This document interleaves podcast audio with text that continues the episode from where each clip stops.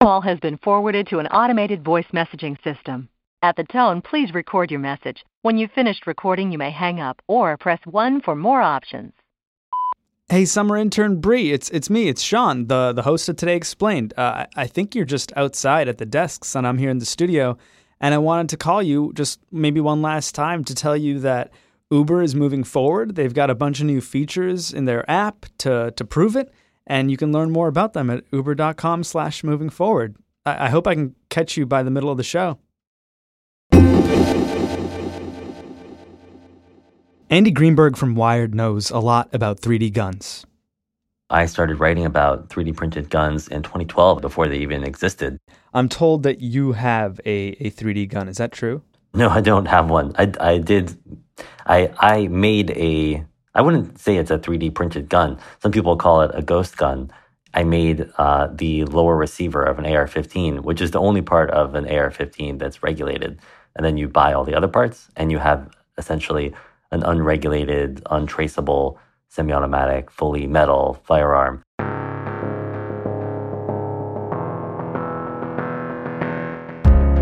It is a weird feeling to build a semi automatic rifle in the you know, the back room of Wired's office, and nobody really knows what I'm doing. I'm not interacting with, with any government or regulatory people at all. I'm not, you know, showing ID to anyone.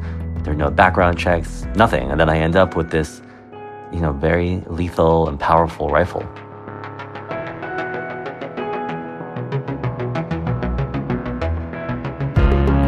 It's, you know, kind of a finicky process if you've never done it before, but it's not that hard to figure out.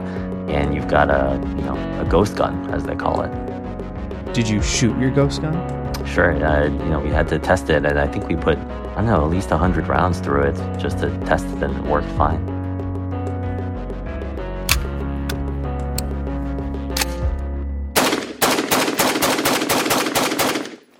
I'm not like a technically skilled person. I'm not like a shop class kind of guy at all. And I, you know, I don't know if a 10 year old could do it, but certainly somebody who's as unskilled as me can. And probably there are minors who are fully capable of this kind of thing. Today was supposed to be a big day for people who want to print their own guns. But last night, a federal judge in Seattle blocked a guy named Cody Wilson from sharing his 3D gun blueprints with the world. But to be clear, we were asking for a nationwide temporary restraining order, putting a halt to this outrageous decision by the federal government to allow these 3D downloadable guns to be available around our country and around the world. But this one guy, Cody Wilson, is fighting for the right to print guns. He's fighting for it in courts all across the country right now.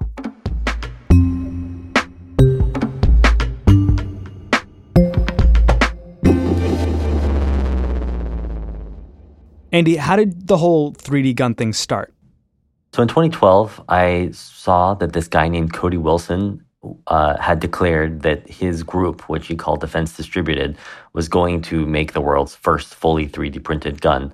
I expected when we started what we did that everything that could be said would be said about us, from you know sociopathic, dangerous, you know homicidal maniacs.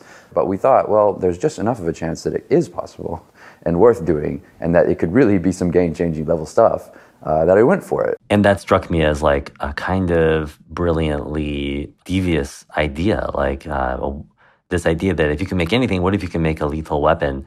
I'm a security writer, so I you know thought about the dangerous implications of that, and followed that project until May of 2013 when uh, Defense Distributed succeeded at creating the world's first fully 3D printed gun, and I was there when they test fired it in Texas. We've come to this firing range in a rural backwater just south of Austin, and the gun is over here. It's been assembled now and is going to be tested for the first time. And what did it look like? Well, it's it's uh, this little one-shot pistol called the Liberator. I'm sure most listeners have actually seen it by now. It's become almost kind of iconic, and it's been in museums. It's you know it's been downloaded more than 100,000 times in just its first days online. It's kind of this blocky, plastic, one shot pistol. And were people immediately being able to print this thing everywhere? if you had a 3D printer, you could essentially download this file. Actually, it's a collection of files for every part of the gun from the barrel to the handle to the frame and the hammer and trigger and everything. And, and then bit by bit create this gun and assemble it at home with no oversight or regulation at all. Did people see these first 3D plastic guns as a toy or, or a joke? There were a lot of people who dismissed the Liberator, the first fully 3D printed gun, because it was made of plastic. And, you know, that scares some people because it's untraceable, but other people kind of laughed it off because a, a plastic gun isn't very durable. They did sometimes explode, and police in several instances released videos of 3D printed plastic guns exploding when you fire them, in part, I think, to scare people off from trying very reasonably. The, that catastrophic failure of that firearm comes about because there are no standards around the manufacture of these weapons. So, Cody, you've been described as a troll, as a genius, as a provocateur, as a champion of the Second Amendment, and as one of the 15 deadliest people on the face of the earth. Tell me a bit more about Cody Wilson. Who is he? Cody Wilson is the founder of this group, Defense Distributed, which is a kind of gun access advocacy group. Cody is a former law student at the University of Texas in Austin, and he's really devoted to this cause of trying to allow anyone anywhere to have access to a gun or to make their own gun even. He would call himself a I don't know, a radical libertarian or even an anarchist. He doesn't hide the fact that he he is an extremist on these issues. So this is the firearm in commerce. None of this is serialized. You know, you can order this right through the mail. You know, if you're 12 years old, you can buy it online you know, which I think is a thing of beauty. At a time where the United States government was thinking about banning assault weapons and uh, further restricting the ownership of firearms in, in society, we thought, you know what, we can be more effective than politicians in a certain degree. We can even blunt the paradigm by publishing the plans to uh, an infinitely replicable gun on the internet. And so we thought, okay, instead of becoming a politician or voting or doing the traditional forms of political action, we could just attack. He does absolutely see crippling gun control as an end in itself. That's one of his big goals. But he also sees it, I think, as a kind of important demonstration of a new era where technology trumps law and politics and the government becomes kind of obsolete. That's kind of just one demonstration of the anarchist utopia or dystopia that he's trying to usher in. Is it the end of gun control? Like, I think it is in, in an essential sense. And how's that going, this crusade he's on to get everyone a gun, to get everyone the liberator? So when he posted the file for the first 3D printable gun that he invented uh, in 2013, the State Department very soon after sent him a letter threatening him with prosecution for violating export control laws. They were saying it, it was as if he had shipped his gun physically to another country by putting the digital files for it on the internet, which reaches all over the world. And because he he had ostensibly violated export controls, he faced big fines and even maybe jail time. And um, he com- he complied with their order to take down the gun files. But then he he quickly, a couple of years later, answered with his own lawsuits against the State Department and the federal government. Claiming a violation of his right of free expression and saying that similar plans have long been available on the web. As long as you have the right to keep and bear arms, you have the right to make them. And arguing that they had violated his First Amendment's right to share whatever code essentially he wants to share.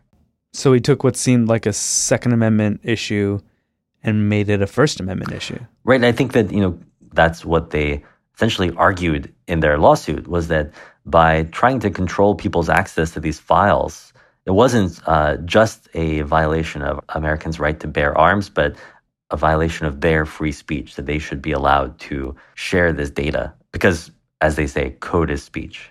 So, when he had to take his blueprints down for the Liberator, did that actually do anything? When someone tries to pull a YouTube video down, it just echoes and pops up in 50 different places, right?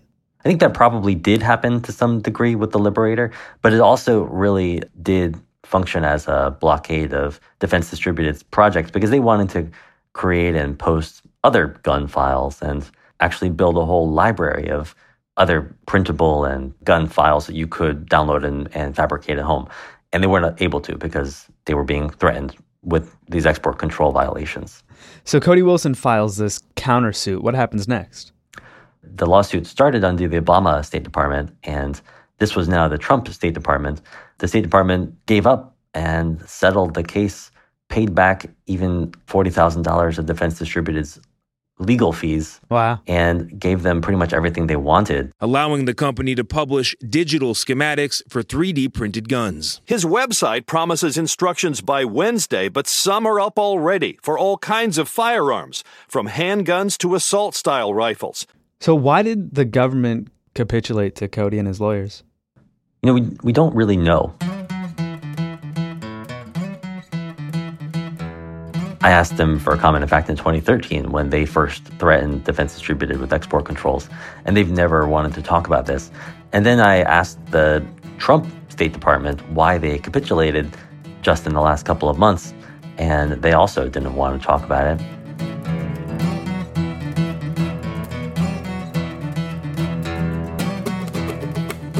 The State Department doesn't want to talk about printing 3D guns, and Cody Wilson doesn't really want to talk about it either. I reached out and asked him for an interview last night. He wrote back and said, You'd railroad me. Not a chance. Bad news for Cody the courts do want to talk about this. I'm Sean Rameswaram. That's next on Today Explained.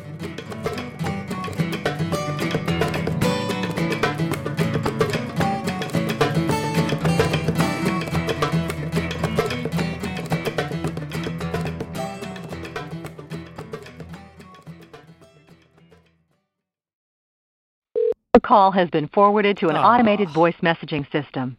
At the tone, please record your message. When you've finished recording, you may hang up or press 1 for more options. Bree, what's the deal? I wanted to call you again to see if you'd maybe pick up your phone this time so I could tell you that Uber is moving forward. They've got a bunch of new features on their app so you can take the stress out of your pickup situations. One of them's called Pick Up Notes. You could be like, hey, I'm the person on the sidewalk who never picks up her phone. And you can learn more at uber.com slash moving forward. And I also wanted to ask you if you had any tattoos. And I don't know what you were going to say, but I would volunteer that, like, I have two and I don't really know why I have them, other than, like, the people closest to me in my life have a habit of peer pressuring me into things that I don't want to do. But that the latest episode of Vox's new Netflix show explained is all about tattoos and the rich history of them and how all of these different cultures and and traditions are sort of merging right now and the whole world is just covering itself in tattoos and uh, I can't wait to watch it and I hope I hope you enjoy it too. Anyway, I'll try again at the end of the show. Bye.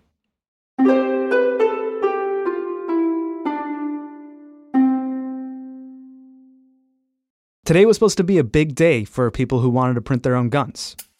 Today was supposed to be a big day for Cody Wilson and his company Defense Distributed. They were going to be able to start freely sharing all sorts of different 3D gun blueprints with the world again. But a federal judge in Seattle blocked them late last night, and a bunch of states are fighting them too.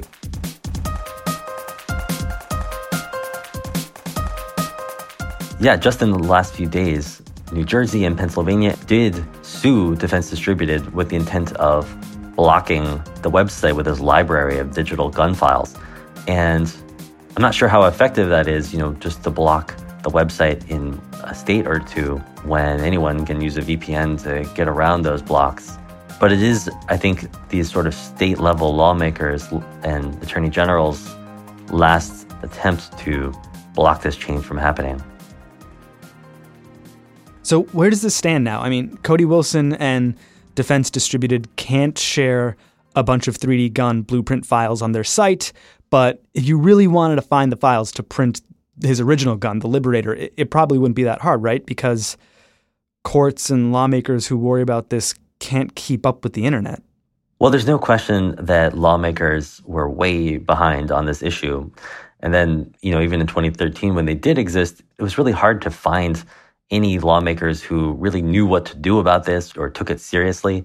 Chuck Schumer and Steve Israel in New York did talk about trying to control 3D printed guns. A terrorist, someone who's mentally ill, a spousal abuser, a felon can essentially open a gun factory in their garage. And eventually they renewed the Undetectable Firearms Act. But that was not really the issue. You know, it's true that fully 3D printed guns are made of plastic and thus undetectable, but it's more about the fact that you can make them in the privacy of your garage and that they're unregulated entirely and untraceable.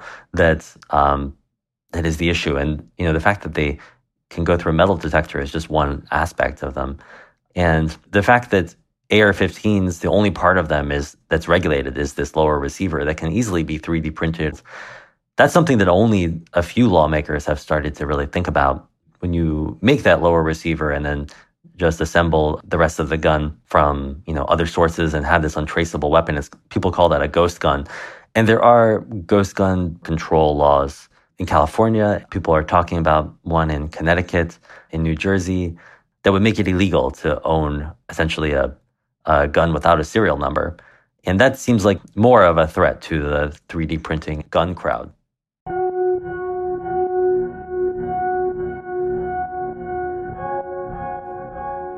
How isn't this a bigger deal right now that a kid at a school with a 3D printer could potentially make a gun in the library or make one at home and bring it in? Well, certainly. I mean, I do think that, you know, minors are one group that we should think about in terms of uh, the danger of home fabrication of guns, but also the mentally ill and felons and essentially everyone who can't buy a gun. I mean, to be clear, it's pretty easy to buy a gun in America unless you're in one of those categories. So those are the, the categories for which this matters most uh, for gun control advocates that the, those exact categories of people who can't easily just go out and buy a gun today. What do people like Cody Wilson say about those issues, about people who aren't allowed to buy guns legally now having access to them? Cody Wilson, when you ask him about that, he basically says if it does happen, it just doesn't bother him enough to stop him from this project of trying to cripple all gun control and, and win this battle against gun control advocates. If we make a Second Amendment argument, it's all the way. It's to the limit. But I don't like to make it about the Second Amendment or gun control at all. It's more radical for us. Like there are people from all over the world downloading our files, and we say, good. There have been mass shootings with homemade weapons now, in some cases by emotionally disturbed people. In California last year, Kevin Janson Neal used a homemade metal assault rifle to kill his wife and four others. Getting around a court order meant to block his access to a firearm. So it's not, you know, an entirely hypothetical or, you know, zero probability or even low probability thing that these homemade weapons could be used for awful kinds of violence. People have been able to make weapons forever. that's a dumb way of saying that. No, that's true. But yeah. you know, but it's true, right? So I mean, people can make pipe bombs, they can make Molotov cocktails, they can make all sorts of destructive things. What makes this different? Well, I, th- I think that it's not fundamentally different. People have made guns at home for a long time people have made ghost guns. They've made their own lower receivers of AR 15s at home for a long time. It's just getting easier, and the process is getting cheaper. We're moving in this direction where, you know, this kind of science fictional and rather scary future where anyone can make a gun at home.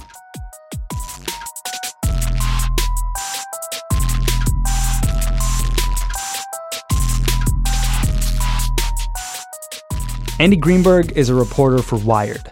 I'm Sean Rameswaram. This is Today Explained.